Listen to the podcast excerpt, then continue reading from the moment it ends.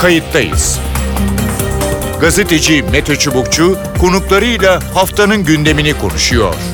Tarihi yaşarken olaylara kayıtsız kalmayın.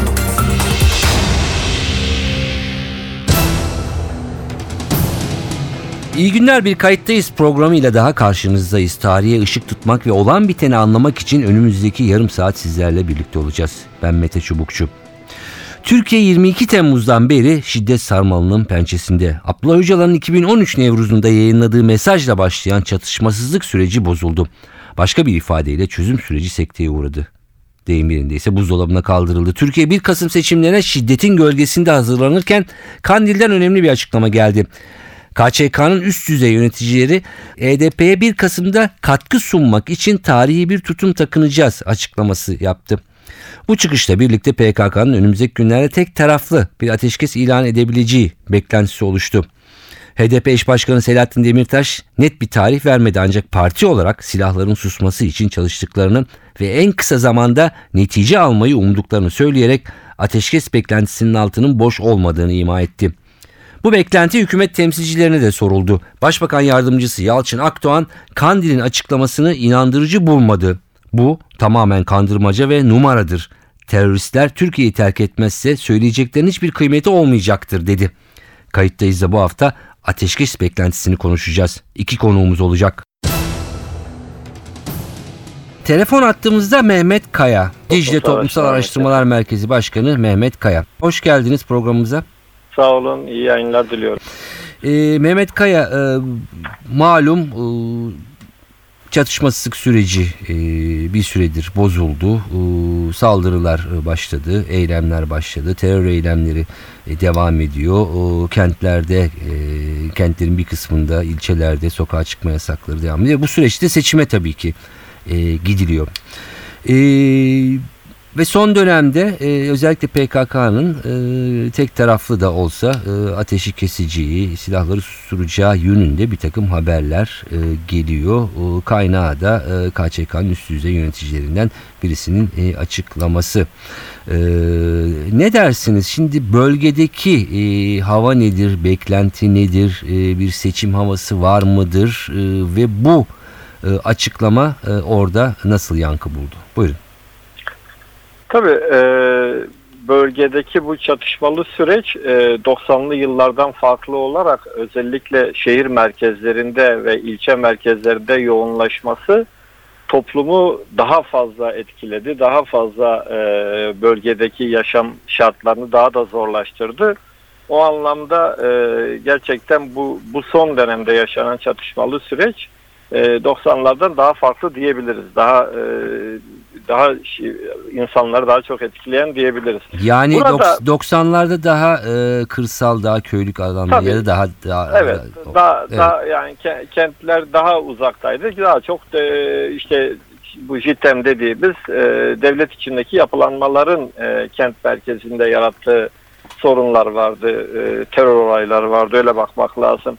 Bugün gelinen noktadaki bu açıklamalar aslında örgüte yönelik tek taraflı çağrılar da ilk defa belki de geçmişten bugüne baktığımız zaman gerek sivil toplum kuruluşlarının olsun gerek özellikle Kürt siyasetinin temsilcisi yani bugün HDP'nin örgüte amasız fakatsız tek taraflı ateşkes çağrıları yapması da ilk defa belki de yaşadığımız bir durum. Bu anlamda bence bu ateşkesi geçmişteki o bugün Yalçın Akdoğan'ın da ifade ettiği kışa girerken zaten böyle bir eylemsizlik ve güç toplama kararları alırlar gibi bakış açısı çok tam olarak doğru oturtamayız onu. O şekilde değerlendiremeyiz. Bu biraz daha farklı. Yani ilk defa işte Selahattin Demirtaş net olarak bunu söylemekle birlikte daha da ötesine geçti ve örgütün şiddeti isteyen bize oy vermesin gibi aynı tabandan beslendiği PKK'ye çok net olarak bir mesaj verdi. Yani gerçekten bölgede şöyle bir bu durum da söz konusuydu. Yani özellikle son dönemlerde kentlerdeki bu öz yönetim, evet, şiddetle seyreden öz yönetim talepleri sanki bir yerde işte %90'lar civarında oy alan HDP'nin HDP'ye verilen oyların böyle bir talebi doğurduğuyla ilgili bir anlam çıkarıyordu bazı kesimler. Hı hı. Bu da toplumda ister istemez rahatsızlıklar da yaratıyordu. Şimdi bu açıklama gerçekten yeniden HDP'nin bölgede oy almasıyla ilgili yeni bir boyut geliştirdi. Tabii bu boyutu hem sadece seçimle endekslememek lazım. Bu önemli bir açıklama. Yani niye önemli bir açıklama? Evet. Yani düşünün, bir tarafta PKK şiddeti yöntem olarak kullanarak bugüne kadar gelmiş ve halen devam ediyor. Bir tarafta da demokrasiyi, demokratik yöntemleri savunan bir HDP'ye varlığı var ve HDP net olarak bunu topluma hayır biziz artık yöntem şiddeti sonlandırması lazım. Yani bu bir yerde bunun net olarak ifadesi. Bu anlamda bugün PKK'nin ilan edeceğini düşündüğümüz ki Besê Hozat'ın açıklamasından da biraz onu görüyoruz. Evet. Bu ateşkes önemli. Yani seçime kadar bile ifade edilmiş olsa bence yalnızca seçime kadar değil, seçimi geçecek ve bir süreç yaratılacak. Burada HDP'nin rolü oldukça önemli. Tabii HDP'nin seçim sonrası alacağı oy ve alacağı tavır da bu anlamda çok çok önemli ama şu benzetme yanlış olur. Yani geç 90'lı yıllardaki benzetmeyi yaparsak işte kışa girerken güç topluyorlar. Hele bunu bir de işte beli kırıldı zaten son noktasına geldik dersek gerçekten 90'da her sene hep bunu yaşadık ama bu beli kırıldı denilen yapı, örgüt gittikçe daha da güçlendi, daha da güçlendi ve bugün gelinen noktada biraz da bu yanlış okumalardan kaynaklandı diye düşünüyorum. Peki Mehmet Kaya, söylediklerinizi biraz daha açarak gidelim. Siz bugün PKK'nın uyguladığı şu anki stratejinin HDP'ye zarar verdiğini düşünüyor musunuz? Özellikle dediğiniz HDP'nin bu açıklaması çok önemli ve ilk. Ama sanki bu hani Türkiye'nin batısında ki siyasi anlayışlara çok fazla yetmiyor gibi. Daha yüksek sesle bir açıklama ya da daha yüksek sesle bir eleştiri bekliyorlar gibi. Ne dersiniz? Yani bu tür süreçlerde gerçekten HDP'nin açıklamalarını ben bu anlamda gerçekten önemsiyorum. Gerek tek taraflı ateşkes çağrıları, gerekse işte HDP'nin seçim bildirgesini açıkladığındaki kanlı ellerle barış yapılmaza dönelik açıklamalar, gerekse de dünkü Selahattin Demirtaş'ın bu açıklaması, şiddeti isteyen bize oy vermesin anlamındaki açıklamalarını önemsemek lazım. Bu tür süreçlerde eğer şiddeti bitirmek istiyorsak siyaseti ve demokrasiyi savunan yapıları güçlendirmemiz gerekir. Bu hem Batı için geçerli hem bölgede yaşayan Kürt seçmenler için geçerli bir süreç. Aksi takdirde siyaset zayıflarsa o zaman tamamen şiddetle yüz yüze kalan bir durumla karşı karşıya kalırız. Onun için ben Selahattin Demirtaş'ın sürekli örgüte yönelik bu açıklamaları, toplumda sivil toplum kuruluşların sürekli tek taraflı açıklamaları bir yerde de bunun göstergesi olarak ortaya çıkıyor. Şimdi burada bizim temel amaç ki herkes de bunu istiyor, hükümet de bunu söylüyor. Kalıcı barışın sağlanmasıysa, kalıcı barışın sağlanması için bir şeylere zorlamaktan çok doğru yöntemler oluşturmak gerekir. Ben bu nedenle Selahattin Demirtaş'ın şiddeti isteyen bize oy vermesin açıklamasını çok önemsiyorum. Kalıcı barışın sağlanmasında aslında tam da bu noktadayız. Yani bu tamamen bir yerde PKK'nin şiddetini reddeden bir açıklama. Yani HDP'nin tamamen şiddetten arındırarak Türkiye Partisi olma ve Türkiye'de demokratik kanalları kullanarak siyaset yapmanın önünü açma ve burada PKK'ye veriyor net olarak mesajı. Şimdi bunun desteklenmesi gerekiyor. Yani bu bence bu çok önemli. Çünkü yani biraz evvel de ifade ettim. Yani seslendiği taban HDP'nin oylarının muhakkak 7 Haziran seçimlerinde Batı'dan önemli bir oy aldı. Özellikle Türk seçmenden, sol seçmenden önemli bir oy aldı ama bugün oy aldığı önemli bir kesim PKK'nin de tabanı aynı zamanda. Şimdi bunu net olarak ifade etmek gerçekten hem cesaret isteyen hem de gerekli olan bir açıklamaydı. Yani PKK'nin, Selahattin Demirtaş'ın ve HDP'nin net ifadeleri bence bunlar.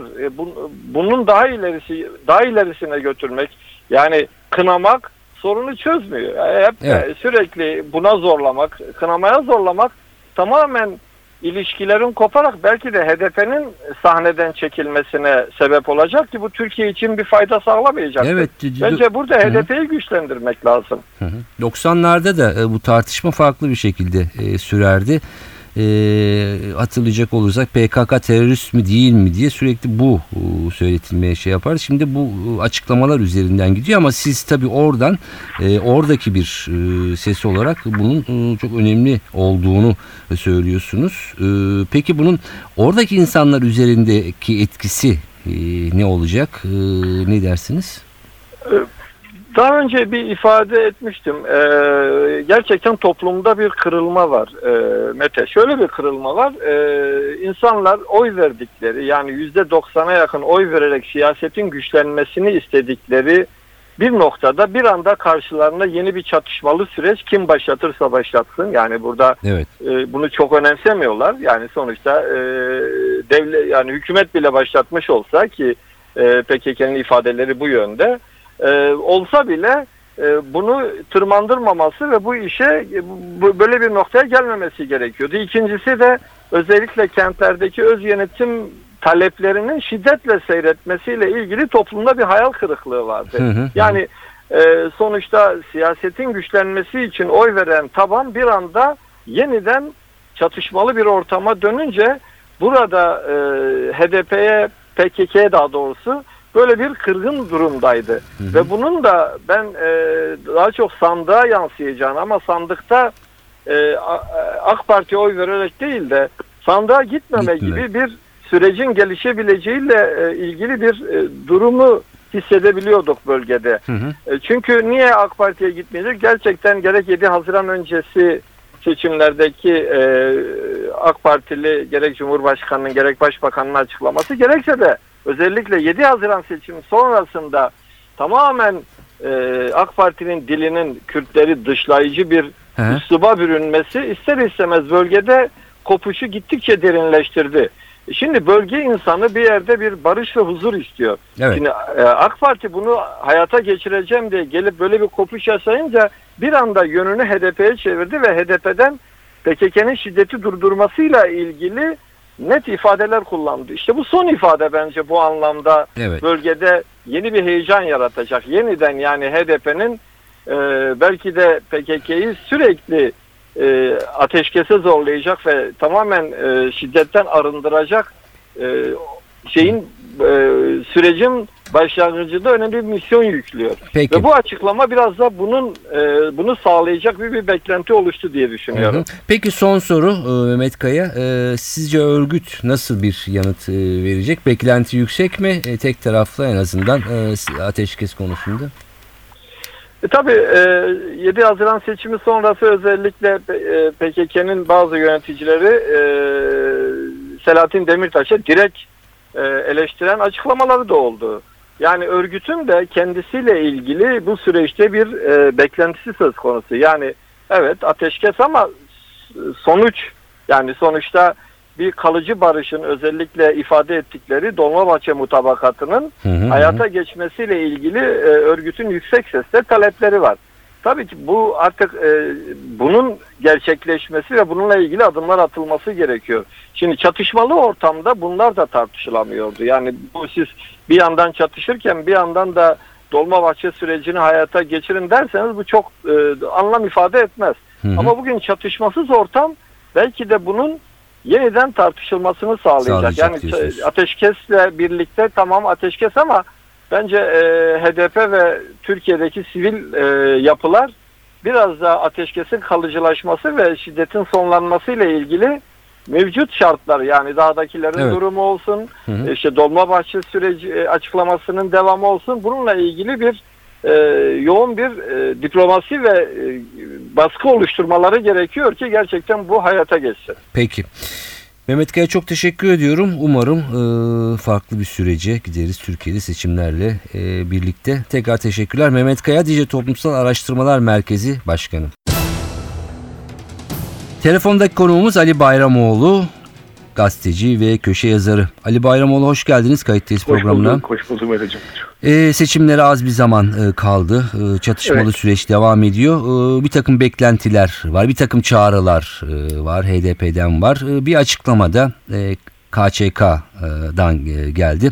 HDP'ye 1 Kasım'da katkı sunmak için tarihi bir tutum takınacağız diye. Bu da bir tek taraflı ateşkesin ilan edilebileceği yorumlarına yol açtı. Ne dersiniz? Evet. Muhtemeldir. Bu kuvvetli bir ihtimaldir. Hatta bunu ben epey süredir varsayıyorum Mete. Hı hı. Varsayıyorum, yazıyorum da, biraz risk alarak da yazdım çünkü bu tür tahminler kolay, evet, tutacak tahminler değil, ama mantığım şuydu ve o mantık zannederim pek çok insan için geçerli olacaktır. Kürt siyasi hareketinin elinde 2 tane araç var. Bu araçlardan bir tanesi şiddet. Hı hı. Diğer bir araç ise son yıllarda baskın ve etkin bir şekilde devreye girmiş olan parlamenter siyaset aracı. Evet. Bu parlamenter siyaset aracını HDP'nin kullandığını, ne kadar başarılı olduğunu da görüyoruz. Her ne kadar HDP ile Kandil arasında hiza verme, düzenleme gibi gidiş gelişler olsa da, ben Kürt hareketinin bu 2. silahı, yeni ortaya çıkan parlamenter silahı elden bırakmak gibi bir risk alacağını düşünmüyorum. Hı-hı. Özellikle seçimler sırasında.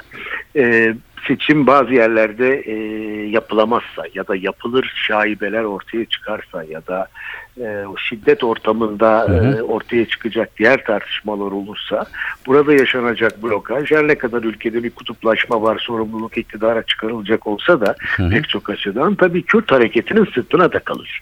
Ve bu demokratik sistemi bloke etme riskine ben gireceklerini düşünmüyorum. Çünkü bunu taşımak, evet, daha zor olduğu gibi kendi diğer politikalarına da uygun değildir. Değil. Dolayısıyla ateşkes rasyonel olarak bu hareketin kullandığı araçların kombine edilmesine uygun bir davranış diye düşünüyorum. Bu tabii burada, hı-hı, biten bir şey değil. Değil, evet. Yani bu bir ateşkesin olabilmesi bile bize umut verir. Hı hı. Peki. Zaman zaman iki taraf, Kürt siyasi hareketin iki merkezi birbirine hiza veriyor dediniz. Son dönemde HDP'nin Selahattin Demirtaş'ın örgüte tek taraflı ateşkes çağrısı yapması, işte savaş isteyen bize oy vermesin demesi, sahneye ellerimizin temiz çıkması gerekir demesi bildiri günü. Bunlar Kandil'e ya da KÇK'ya bir mesaj mıydı sizce? Yani bunu söylemek çok iddialı olur tabii, Kandil'e bir mesaj mıydı, ama şöyle bir baskı olduğunu düşünüyorum ben HDP'nin ve HDP'li siyasetçilerin üstünde. Onlara yönelik beklenti sadece artık Kürt hareketinin beklentisi değil. Hı hı. Onlara yönelik beklenti Türkiye'de muhalefet partisi olma beklentisi. İşte bu Türkiye'lilik söylemi de dikkate, evet, alacak olursanız. Bu konuda başarılı da oldular. Aldıkları oy miktarının çok önemi yok şeyden. Nasıl söyleyeyim, Kürt olmayan kesimlerden. 2 olur, 3 olur, 1 olur. Ama önemli olan iklim tabii. Bu iklim üstünde sörf yapan bir siyasi parti haline gelince kaçınılmaz olarak HDP o özerk alanını daha genişletmeye çalıştı diye düşünüyorum. Var olduğu kadarıyla ve bunu genişletmeyi düşünürken tabii çok sert bir durumla karşı karşıya kaldı. Savaş yeniden başladı. Evet. Ve Kandil'in diliyle, yani savaşı yürüten bir merkezle devletin savaşı diğer taraftan yürüten merkezin dili arasına sıkıştı.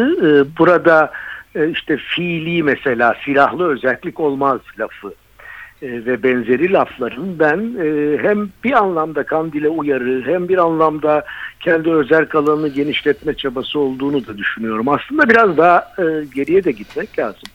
Bu HDP'den Kandil'e değil, aslında benim görüşüm Kandil'den HDP'ye yönelik bir hamleyle başladı. HDP'nin bu başarısı ve evet, bir tür merkez kaç bir güç olma ihtimaline yönelik, hatırlayacaksın, hı hı, 8 Haziran'dan itibaren Besê Hozat'tan tut, Duran Kalkan'dan ve diğerlerine kadar açıklamalarla, röportajlarla bir tür HDP'nin hizaya getirilmesi. Evet. ve Kürt hareketinin içerisindeki konumunun tanımlanması gibi de yorumlamak mümkün oradan yapılan açıklamaları.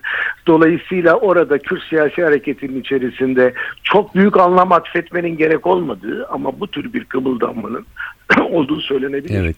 Ama seçmen nezdinde bu kıpırdanmanın olduğunu en azından tahmin etmek güç değil. Yani bu kadar verilen oyun aslında HDP nezdinde Türkiye'lileşme, sivil siyaset, parlamento mücadelesi olduğu kesin gibi. Peki hükümetten açıklama geldi. Yani bu imalar, beklentiler, tek taraflı ateşkes muhtemelen de olacak gibi duruyor ama Yalçın Akdoğan inandırıcı bulmadı. Kandırmacadır, numaradır dedi. Teröristler Türkiye'yi terk etmedikçe bunun hiçbir kıymeti yoktur dedi. İşte kış geliyor, yeniden kendilerini toparlamak istiyorlar dedi. Ne dersiniz?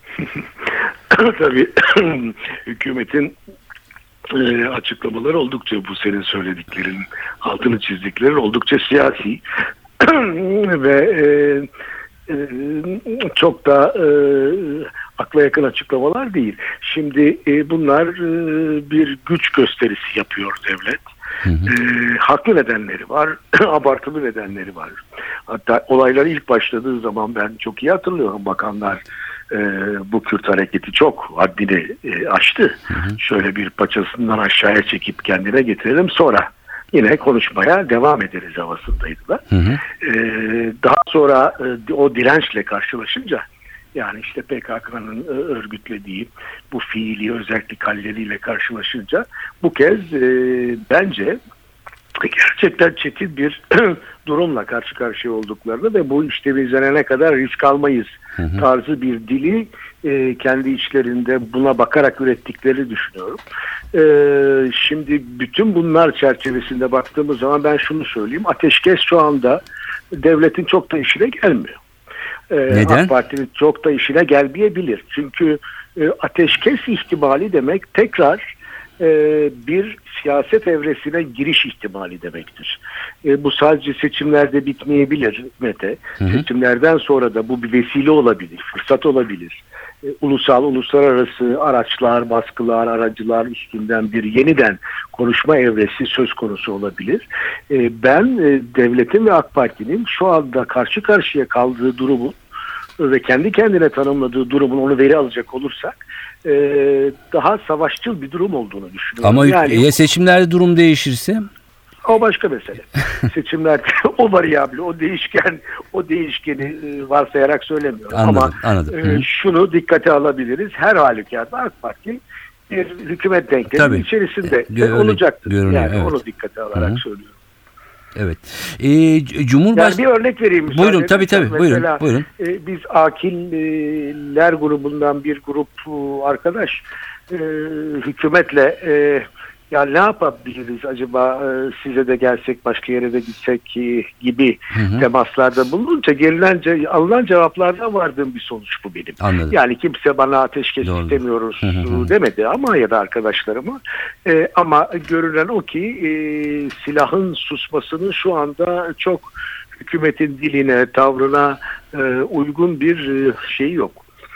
Hı-hı. Öyle anlıyorum. Peki bu eğer açıklanırsa bir tek taraflı ateşkes gerçekten seçmen üzerinde ya da işte oylar üzerinde pozitif negatif etkisi olma ihtimali var mıdır? Yani genel iklim üstünde olabilir ama ben seçmen üstünde olacağını, özellikle Güneydoğulu seçmen üstünde olacağını çok düşünmüyorum. Bence seçmen davranışları çok konsolide olmuş görünüyor.